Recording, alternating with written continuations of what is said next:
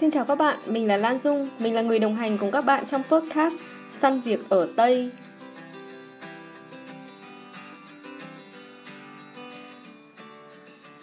Ngày xưa ở trên Facebook thì bạn bè Lan Dung có chia sẻ chuyện đỗ chứng chỉ CFA cấp độ 1, rồi 2 và 3 thì lúc đấy Lan Dung cũng không biết rõ về chứng chỉ này và chỉ biết đây là một chứng chỉ dành cho các bạn học tài chính. Lần này thì Lan Dung có cơ hội biết nhiều hơn về ngành tài chính khi trò chuyện với Dũng, hiện đang làm việc tại công ty tài chính MUFG ở Dublin, Cộng hòa Ireland. Thì hôm nay Dũng sẽ nói về chiến thuật khi đi thi CFA và Lan Dung xin bật mí một chút là Dũng đã thi đỗ ba cấp độ của chứng chỉ CFA ngay lần đầu tiên.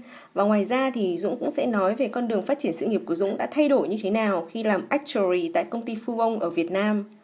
Chào Dũng, cảm ơn em đã đồng ý tham gia số thứ tư của chị. Đầu tiên thì chị muốn em giới thiệu một chút về bản thân. À, rồi, chào chị, em tên là Dũng ạ. Hiện tại thì em đang làm việc và sinh sống tại thành phố Dublin, thủ đô Cộng hòa Ireland ạ. Trước đây em có một thời gian đi học và đi làm ở Việt Nam, nó cũng không hẳn là quá là dài. Chính xác thì khoảng thời gian em làm và học ở Việt Nam diễn ra song song với nhau. Có nghĩa là em có những khoảng thời gian rảnh vào hè thì em đã xin được những việc thực tập để làm tại một số công ty tại Việt Nam rồi sau đó ngay lập tức em kết thúc việc học thì em quyết định sang à, Ireland để du học và sau đấy em học xong rồi em mới ở lại Ireland làm việc và em có một số điểm khác biệt so với các anh chị ở các số trước của chị là mọi người đều đa số làm việc tại Việt Nam rồi mới đi du học. Còn em có hơi một chút khác biệt. Em học xong là em đi du học luôn và em ở lại làm việc luôn tại Ireland nên là có kinh nghiệm để so sánh để chia sẻ cho các bạn đã làm việc tại Việt Nam. Rồi đi sang nước ngoài làm tìm việc thì em sẽ không có nhiều bởi vì về sự độ hiểu biết của em về môi trường làm việc và khả năng tìm việc tại Việt Nam nó cũng ít. Thế cuộc trò chuyện này nó sẽ mang thiên hướng là cơ hội tìm việc cho các bạn. Sau khi uh, vẫn là độ tuổi từ 20 đến 21 chưa có kinh nghiệm làm việc nhiều và đi uh, xin việc tại nước ngoài. Ừ, thực ra thì cũng không sao đâu vì em sẽ lại có một cái góc nhìn khác so với các bạn khác. Em thì lại có nhiều cái kinh nghiệm để chia sẻ về tìm việc ở Ireland và làm việc ở Ireland. Không sao cả. Nhưng chị cũng thấy là trong cái quá trình mà em học ở đại học ngoại thương ấy thì em cũng đã tìm được những cái công việc như là phân tích tài chính tại công ty cổ phần chứng khoán ở Vietinbank này hay là cái công việc actuary chị không biết dịch như nào nhỉ? Định giá bảo hiểm à? Dự toán rủi ro à? định phí và rủi ro. Ừ. thật ra thì thời điểm em làm thì mọi người vẫn chưa có định định nghĩa chính xác về công việc actuary tại Việt Nam. Tại vì nó khá là mới. Đó là một mảng nó sẽ biến tấu từ actuarial science có nghĩa là Ờ, khoa học định phí và định giá trong ngành bảo hiểm. Thời điểm đấy thì nó hơi là mông lung ở thị trường Việt Nam nhưng mà bây giờ thì nó đã phát triển hơn rất nhiều rất nhiều bạn đang làm ở phòng đấy. Thì theo em lần gần nhất em cập nhật thì mọi người đã gọi đó là phòng định phí và định giá à thế cái lúc chứ đó không có về tiếng Anh là actuary ngày xưa đó. Bây giờ mọi người đã đổi thành là phí và định giá bảo hiểm Vậy thì ờ, trong cái quá trình mà em đã đi học và đi làm như vậy thì em uh, đã áp dụng cái kiến thức um, của em khi học ở trường đại học vào kinh nghiệm thực tế ở hai công ty đó như thế nào và em đã học hỏi được những gì trong cái quá trình mà em làm ở đấy?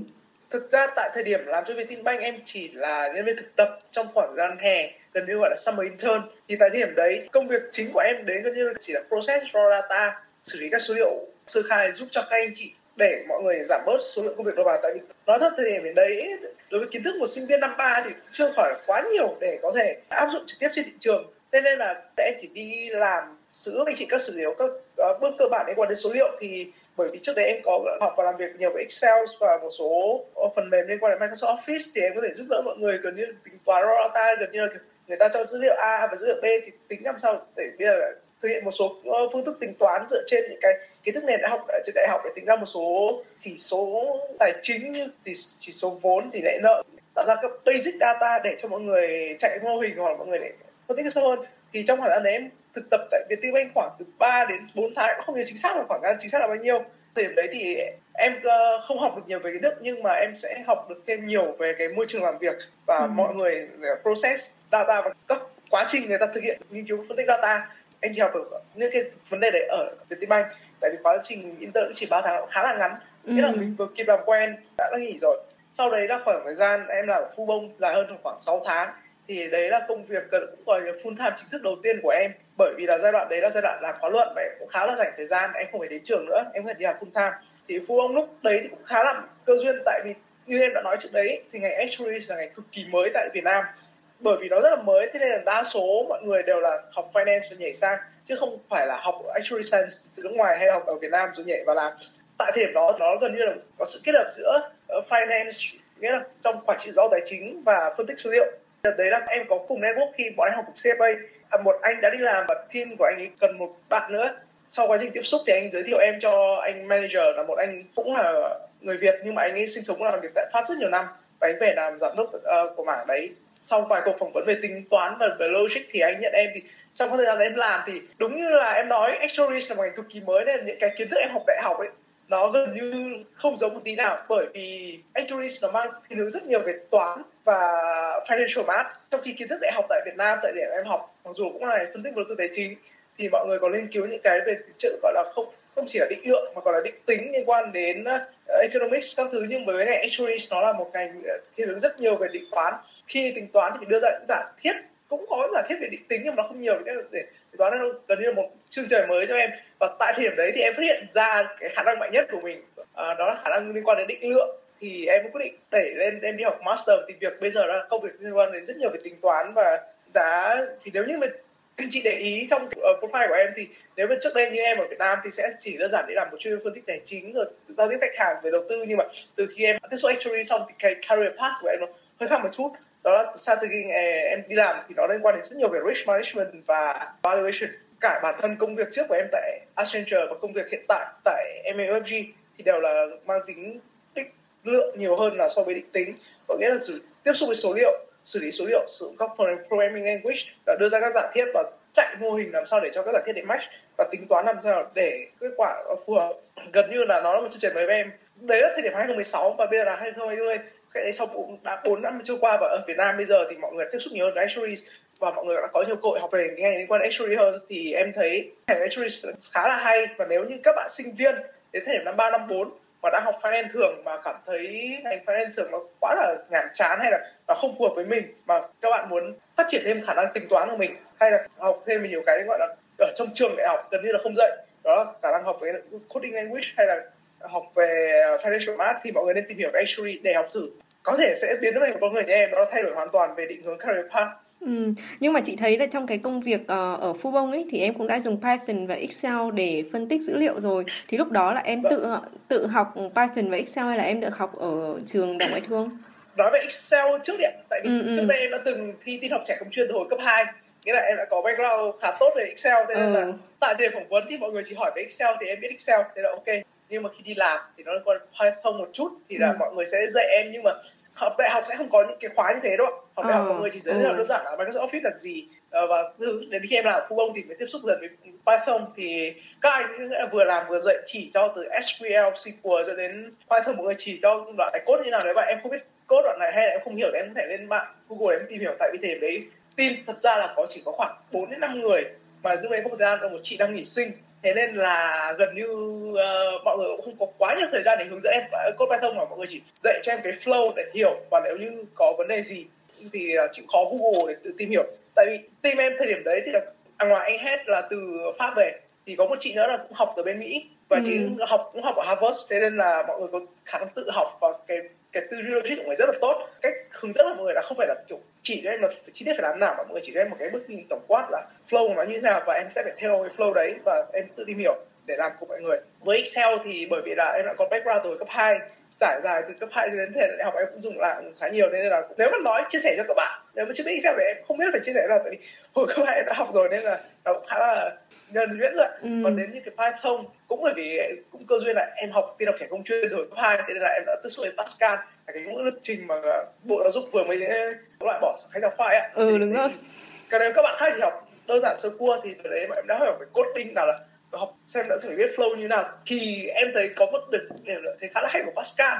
Và các ngữ lập trình khác như kiểu Python R hay là VBA thì mọi người đều dùng những hàm như kiểu try do các thứ ấy nếu mà nói một cách đơn giản thì basically nó khá là giống với Pascal tại vì Pascal gần như là cũng lập trình sơ hai. Ừ. mọi người cũng chạy như thế. Nghĩa là cái liên quan programming language và Excel của em thì nó là chịu ảnh hưởng khá nhiều từ hồi cấp từ hồi cấp hai đã, đã tức là em đã có cái nền sẵn rồi đúng không? Vâng, ừ. nền của sơ qua rồi. Vì em đã có một cái nền ở từ cấp 2 đến cấp 3 nên là em có thể học một cái nhanh. Còn nếu như mọi người bây giờ muốn nhảy thẳng vào thì mọi người có thể tham gia một số khóa học. Có rất nhiều trang web online dạy online bây giờ như kiểu Datacamp họ giới thiệu cho các bạn từ đầu đến cuối các bộ hình basic. Nhưng đối với những khoa học đấy có một nhiều điểm em thấy nó nó khá là rõ ràng đó là họ chỉ đưa những cái flow rất là basic và mình sẽ phải tự tìm hiểu. Tại vì trong nhiều trường hợp cái flow họ đưa ra như thế nhưng mà apply vào trường của mình nó lại không chính xác nữa bởi vì nó cần một chút biến tấu tại vì trong dữ liệu thực tế nó không thể nào mà uh, đẹp và rõ ràng như trong cái sample được. Nên là học cơ bản thì nên học những cái uh, trang web đấy. Còn nếu mà muốn chuyên sâu thì để đến expert để advanced và ít nhất là mức gọi là dùng được hàng ngày như em thì mọi người nên chịu khó tìm hiểu thêm các cái uh, sample flow mà có rất nhiều câu hỏi ở trên Google. Ví dụ như một hôm đẹp trời em có thể code của em bị hỏng và em kiểu không biết phải làm nào thì em lên Google cái đoạn lý do tại sao nó không. Thì có rất nhiều trên thế giới này thì người ta đã dùng Python, R và VBA trước. Người Việt mình em nghĩ cũng phải đến 10 đến 15 năm nghĩa là đã có những người gặp lỗi đây và họ đã discuss với nhau và mình đọc những cái đấy để mình hiểu thêm là lý do ừ. tại sao và gần như là phát triển để có thể áp dụng nhiều hơn trong thực tế còn ừ. với các khóa học online để với người bắt đầu thì mọi người nên học các khóa basic ở trên mạng và từ các khóa basic đấy mọi người áp dụng vào công việc và kết hợp với trang Google để ừ. có thể hiểu rõ hơn ạ nhưng mà cái trong cái khoảng thời gian mà em vừa làm ở phu bông này xong em cũng vừa làm luận văn của em thì em vâng. cũng học ôn thi để thi chứng chỉ CFA đúng không? Thì em lúc đấy ừ. em um, quản lý thời gian của em như nào, em ôn thi như thế nào? Cái này là một câu chuyện nó khá là em không biết là khá là vui hay là khá là kiểu lập dị. Bởi vì thời điểm đấy là em năm ba em hơi khác với các bạn mà có định hướng du học. Đó là mọi người sẽ quyết định là đầu tư vào tương lai kiểu học để đi du học và sẽ phát triển tương lai nước ngoài. Em thì là một người rất là khác. Em ở gia đình từ bé đến 18 tuổi và đến khi em đọc đại học thì gia đình em cũng chuyển ra Hà Nội cùng. Nghĩa là em lớn lên cùng gia đình từ bé cho đến lớn thời điểm đấy thời điểm đấy thì em cảm thấy rất thích cuộc sống sinh viên, kiểu, năng động, kiểu, vui vẻ, kiểu, chỉ chơi và học. Nhưng mà đến thể em cảm thấy gần tốt nghiệp rồi, em cảm thấy mình vẫn còn thiếu một cái gì đấy. Em ở trong một cái sự an toàn quá lâu, khoảng hơn 20 năm. Có nghĩa là em chỉ học và chơi, không phải suy nghĩ gì nhiều. Thế nên là em mới thử đăng ký. Và nhất thể đấy mọi người đang bắt đầu nở rộ việc đi học CFA bởi vì mọi người đề cao nó cái chỉ rất là khó để pass hay là các bạn sinh viên nhà tuyển dụng gọi là ưu ái và đề cao. Ừ. thế là em quyết định là thử một lần phá vỡ cái vỏ an toàn của mình đó là ngoài học tại vì em học ở Việt Nam chỉ là học bằng tiếng Việt thì em quyết định thử một cái gì đấy bằng tiếng Anh. Để nâng cao độ khó thì em quyết định là làm kết hợp rất nhiều việc cùng một lúc. Nó là định hướng thì chính xác là em muốn đi du học hơn học CFA du học thì em vẫn chỉ học IELTS và cố gắng bằng điểm ở trường. Như là nói em muốn thử xem khả năng của mình đến đâu thì em quyết định là thêm một cái nữa là CFA nó cũng học bằng tiếng Anh nó cũng là kiến thức tài chính thì thử xem với kiến thức nền tiếng Việt của mình và mình đã học tiếng Anh. IELTS thì liệu mình có kết hợp hai cái và mình có thể thử xem mình đâu thì khá là tình cờ em đăng ký với CFA là một. Lúc đấy thì bố em không biết rõ nhiều về tài chính thì bố em bảo thế một cái gì chứng chỉ tiếng Anh. Phụ huynh thấy con mình tự dưng hứng thú đi học cái gì đấy mang tính chứng chỉ nước ngoài thì mọi người cũng, mặc dù không hiểu rõ nó là cái gì nhưng cũng ủng hộ thôi. Dù có thể về chi phí thi cũng hơi cao thì bố em cũng ủng hộ thì em quyết định là đăng ký học ở đấy nhưng em cũng được tính là em khá là lười, thế nên là em quyết định đi học ở trung tâm. Dù không chăm chỉ học CFA hàng ngày nhưng em cũng đi học trung tâm để em hiểu được mọi người đang nói cái gì. Vì giáo viên cũng là người người Việt thì mọi người giả lại vừa cả tiếng Việt và tiếng Anh. Thì ít nhất là nếu tiếng Anh em có thể quá kém thì em cũng có thể tiếp thu và hỏi lại được tiếng Việt thì nó cũng sẽ đỡ, đỡ rất nhiều. Nói chung là khoảng gian học CFA của em thì nó gần như là phải gian thử thách bản thân của mình để xem là khả năng của mình đến đâu sau 20 năm mà không thực sự có sự gì gọi đột phá trong cái năng lực của mình. Bởi vì là chỉ học và chơi không phải nghĩ đến sự việc khác. Có gia đình chăm sóc bảo bọc không phải lo đến việc sinh hoạt phí tháng hay như thế nào hôm tối nay ăn món gì? Hay là phải là tiết kiệm ra sao? Tại vì các bạn đi học xa nhà thì các bạn sẽ có phải những nỗi lo liên quan đến sinh hoạt phí còn em thì không? Cũng khá là may mắn giai đoạn đấy thì mọi việc nó khá là suôn sẻ. Em vẫn tốt nghiệp được đại học ngoại thương, vẫn hoàn thành các người CFA vẫn đủ IELTS để đi du học. Nghĩa là sau khoảng đấy thì em tự tin về bản thân của mình hơn rất nhiều, bởi vì ít nhất là cái năng lực của em nó không bị giới hạn hay là không bị ở mức quá là thấp và không thể bứt phá được. Cao trào nhất là giai đoạn sang học master tại UCC thì gần như là giai đoạn đấy nó còn căng thẳng hơn giai đoạn học ở Việt Nam thì em cảm thấy khá là may mắn. Vì em đã tự thử thách bản thân mình trước đây và sau đấy đến khi học ở UCC giai đoạn nửa năm uh, kỳ 2 thì em đặt áp lực ở mức cao hơn và em cũng đã vượt qua được thì cũng khá là may mắn. Để cân bằng quỹ thời gian thì giai đoạn đấy thì em chia ra khoảng thời gian khá là rõ ràng đó. Với em CFA thì sẽ chỉ dành thời gian học tại trung tâm. Thì mọi người học từ đấy học vào buổi tối hoặc thứ bảy chủ nhật với khóa luận. Có rất thời gian rảnh bởi vì em chỉ đi làm full time ở công ty 8 tiếng một ngày. Thì à, với đặc thù của ngành actuaries thì không phải mang việc về nhà. Em khá là may đó là em không làm một công việc nào mà phải mang việc về nhà, kể cả công việc ở Việt Nam, ở Ireland hiện tại đều không phải mang việc về nhà, chỉ cần kết thúc trong 8 giờ làm việc bởi vì là có các global team. Em bây giờ làm việc chỉ có team ở office Canada hay office khác làm. Nên là đối với em công việc thể đấy chỉ là vừa học vừa làm việc trong 8 tiếng giờ làm việc. Từ 8 giờ sáng hay đến 5 giờ chiều này em nhớ không nhầm. Rồi sau đấy là thời gian rảnh buổi tối. Thì nếu những hôm nào mà em đi học CFA thì em sẽ dành thời gian cho CFA còn những hôm nào mà em được nghỉ ở nhà thì em sẽ tìm hiểu và làm về khóa luận nói là làm về khóa luận thì nó không phải kiểu dành toàn thời gian như kiểu mình phải đi học và ôn bài.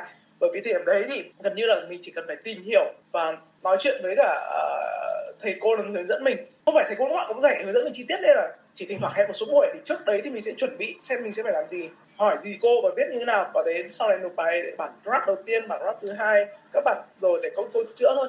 Nên là đối với em khóa luận thì là đấy nó không chiếm quá nhiều thời gian mà chỉ có CFA thì nó khá là nặng và mới thể đấy gần như là nếu mà thời gian em nếu mà ra một à, là 10 phần thì chắc sẽ là bốn phần đi làm bốn phần học CFA và hai phần dành cho khóa luận. Tại vì khóa luận nó là kéo dài trong 6 tháng này nó không bị áp lực nhiều nên nó khá là nhẹ nhàng. Chỉ có đi làm và CFA thì chiếm thời gian còn lại. Ừ, nhưng mà em có cái bí kíp luyện thi CFA nào không?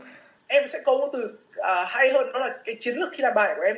Nó cụ thể và nó hiệu quả hơn so với cái cách học của em. Ở cái học của em chỉ là đơn giản mà học trên lớp nói chuyện với giáo viên phần nào không hiểu thì hỏi ừ. em có một đặc điểm em thấy khá là tốt hơn so với đa số các bạn đó là các bạn ngại hỏi nhưng em là một người khá là khác đấy là em không hiểu chuyện gì nên em sẽ hỏi em tò mò là em hỏi ừ. em không hiểu em hỏi thẳng trực tiếp đến khi nào hiểu thôi gọi là chiến lược đi thi thì nó sẽ hợp lý hơn ừ. tại vì mọi người đi khi đi thi á em không biết hiện tại thì đề thi sẽ chính xác như nào tại vì đang trong quá trình chuyển giao từ paper base sang computer base nên là có thể chuyển giao em không biết chính xác nhưng thời, thời điểm em thi là 100% là paper base. thời điểm em thi level một là 240 câu trong vòng 6 tiếng và level 2 là 120 câu trong vòng 6 tiếng nếu em nhớ không nhầm.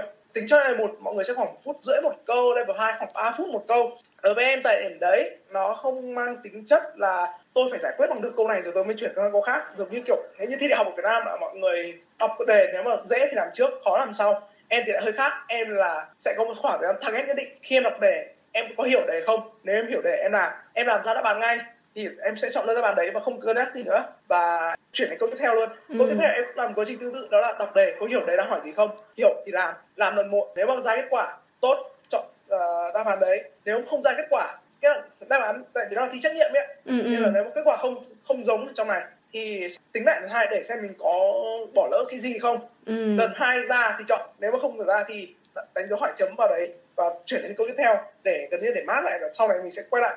Rồi cứ làm tiếp tục như thế đến cho hết đề. Thì những câu mà mình không hiểu đề thì mình cũng đánh dấu hỏi chấm luôn. Thay vì mất thời gian để đọc đề xem hiểu nó lại nó lần nữa để hỏi là gì thì mình sẽ dành cho lần sau. Tại vì có thể như thế nó stuck và sẽ tạo ra ảnh hưởng tâm lý rất là lớn. Tại vì ngay câu một câu hai câu ba là ba câu không hiểu rồi mà đọc tốn mất 10 15 phút mà không hiểu nó đang hỏi gì không thể lúc ba câu thì sẽ bị ảnh hưởng tâm lý rất lớn em không thể làm được các câu sau thì em cần tiêu dùng chiến lược đấy. Và khi em làm hết một lượt à, em không ngay lập tức em làm các câu không làm được mà em sẽ điền luôn tất cả các đáp án em đã làm được vào trong tờ đáp án. Sau khi đấy em mới bắt đầu mới lượt lại một lượt các câu mà em bị đánh dấu hỏi chấm để em tìm hiểu. Thì đối với em chiến lược đấy khá là hiệu quả bởi vì sau khi em đã làm hết được rồi em biết là số lượng câu hỏi em chỉ còn cần giải quyết. Thì bây giờ chỉ cần giải quyết câu hỏi chấm và tôi đã điền được các câu mà tôi chắc chắn đã đúng vào đề rồi em ơi em không còn bị áp lực về thời gian về việc phải khoanh đề nữa mà bây giờ là em sẽ chuyển sang làm những câu hỏi chấm trước ừ. làm một câu hỏi chấm lượt giải quyết câu hỏi chấm đầu tiên. Nếu mà em làm ra đáp án trong vòng khoảng à, một đến hai lượt tính thì em sẽ điền luôn vào tờ đáp án. Nếu không em lại tiếp tục để nó lại và để chống trong uh, tờ đáp án để move từ câu hỏi chấm tiếp theo. Khi làm được câu hỏi chấm nào em tô lên đáp án. Thì khi em soát lại em chỉ cần soát lại tờ đáp án xem em còn bao nhiêu câu match uh, mismatch mà câu chưa làm thì lại tiếp tục lại lật lại như thế để làm thì nó sẽ có rất nhiều thời gian để mọi người tạo lại không bị thời gian chết để dành cho những câu quá khó và không có đủ gian những câu dễ ừ. mà những câu mình làm được mình đã có khoảng thời gian hợp lý và những câu khó thì mình sẽ dùng thời gian nó hiệu quả hơn. Có thể phân bổ thời gian cách hiệu quả hơn thay vì một phút rưỡi từng câu một thì bây giờ có những câu tôi chỉ cần có 10 20 giây, có những câu tôi cần 30 giây, có những câu tôi cần 4 hay 5 phút. Có thể tại vì kiến thức CMA nó khá là rộng nên có thể phần đấy đó là đúng phần quay area mà em chưa động đến hoặc là em không mạnh đến hay là nó sẽ tốn nhiều thời gian hơn để kiểu nhớ lại và để tính được. Và nhiều lúc một số câu có thể là hên xui, mình không chắc chắn thì gần như là chơi lô tô đến thời cuối giờ mà không còn thời gian nữa mà để suy nghĩ thì thôi khoanh người. Nhưng mà khá may với cái trước đấy thì mỗi đi thi CFA em luôn có khoảng thời gian uh, thừa từ 30 phút đến một tiếng để em kiểm tra lại đáp án này là cũng không bị quá là áp lực. Thì đối với em thì gọi là chiến lược thi hơn là bí kíp học thi. Tại vì bí kíp học thi của em thì em chẳng có bí kíp gì em học giống mọi người còn cái chiến lược đi thi của em thì nó hơi khác. Ừ. và em không biết là có ai áp dụng chiến lược này không. Nhưng mà đối với em thì em đi thi lần nào thế đi thi gì thì em sẽ dùng chiến thuật đấy chị thì cũng đi thi uh, nhưng mà chị không thi CF, CFA chị chưa bao giờ thực ra chị cũng không biết nhiều lắm với CFA nhưng mà khi mà chị đi thi tiếng Đức chẳng hạn thì chị cũng sẽ làm như em là chị làm hết tất cả các câu hỏi đã. Và đến phần nào mà chị chưa chắc chắn là chị cũng phải tích một đấy bên cạnh và chị cứ làm hết. Sau đó thì chị mới vâng. quay lại những cái câu như vậy để mình chắc chắn được là mình có điểm ở những cái câu kia. Nhưng mà chị cũng nghĩ là cũng có thể cũng có nhiều bạn cũng sẽ có những cái chiến lược tương tự như vậy Vậy thì khi mà em học xong đại học á là em đã quyết định là bắt đầu học master luôn thì lúc đó tại sao em lại chọn Ireland và tại sao em lại chọn cái uh, ngành là management asset?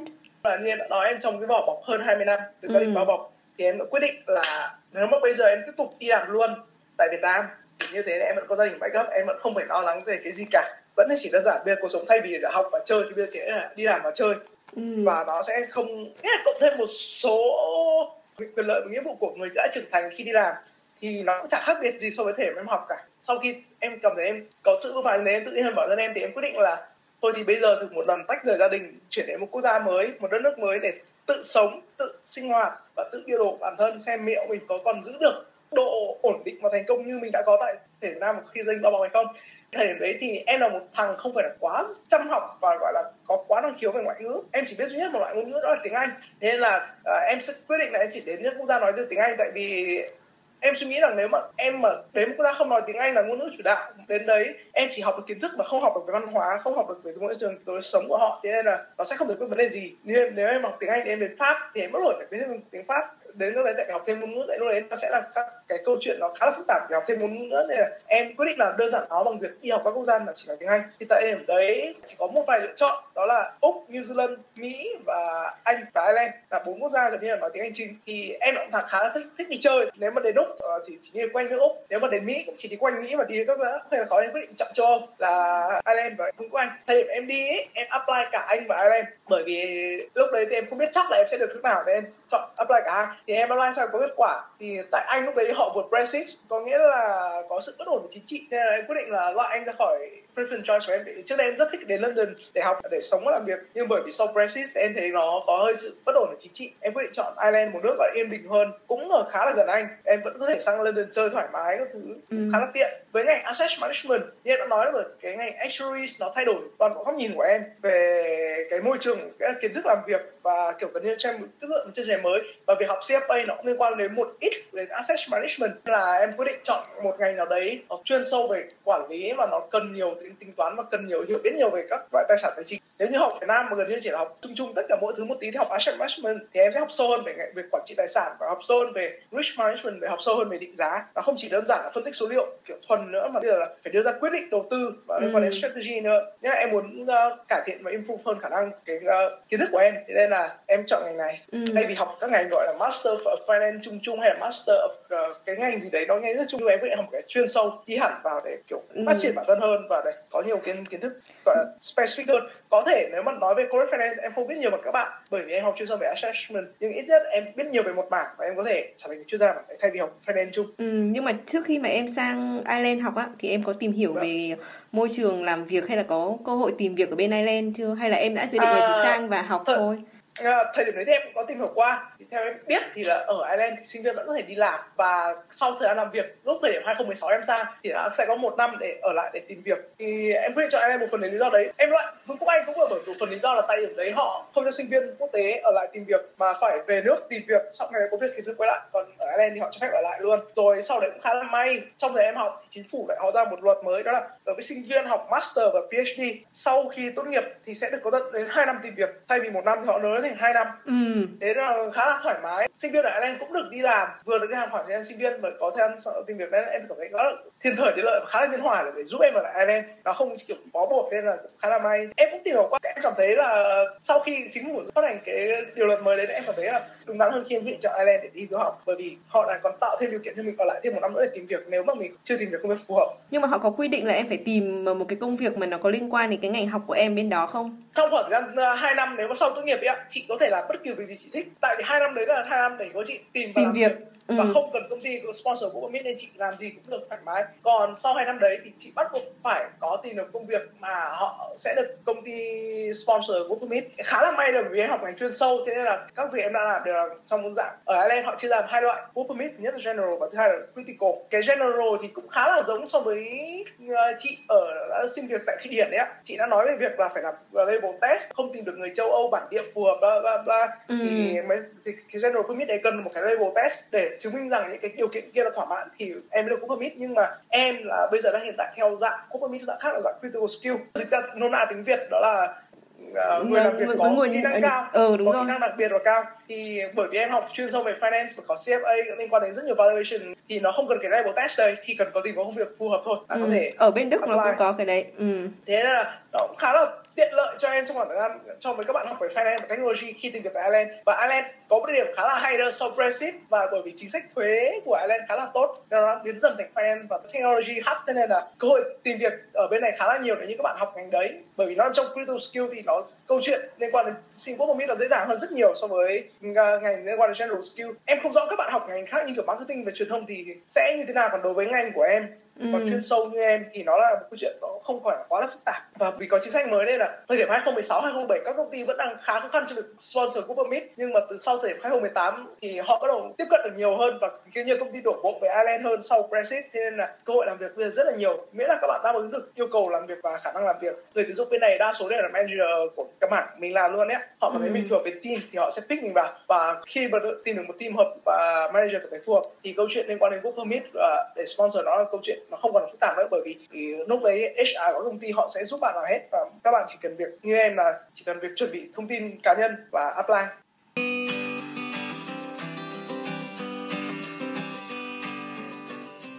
Trong phần đầu tiên thì Dũng đã chia sẻ về kinh nghiệm làm việc tại Việt Nam và cơ duyên dẫn đến việc lựa chọn môn học tại Ireland và làm việc liên quan đến quản trị rủi ro, đánh giá tài sản và đưa ra quyết định đầu tư.